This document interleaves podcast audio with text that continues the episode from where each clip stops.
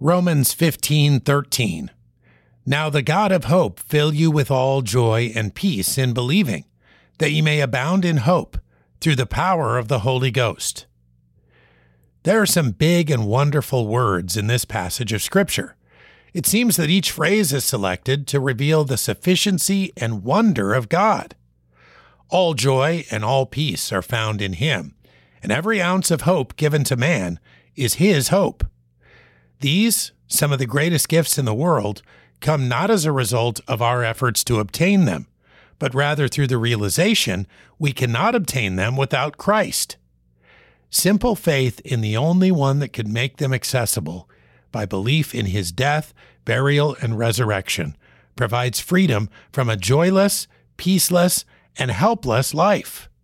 By Jesus Christ, we are brought near to God and given the Holy Ghost, who indwells us and endues us with abundant and heavenly comfort. The world provides cheap substitutes that are momentary and vain. Only Christ can provide the fulfillment spoken about in this passage, but they can only come about through the two main words in believing. Romans 15:13 Now the God of hope fill you with all joy and peace in believing, that you may abound in hope through the power of the Holy Ghost.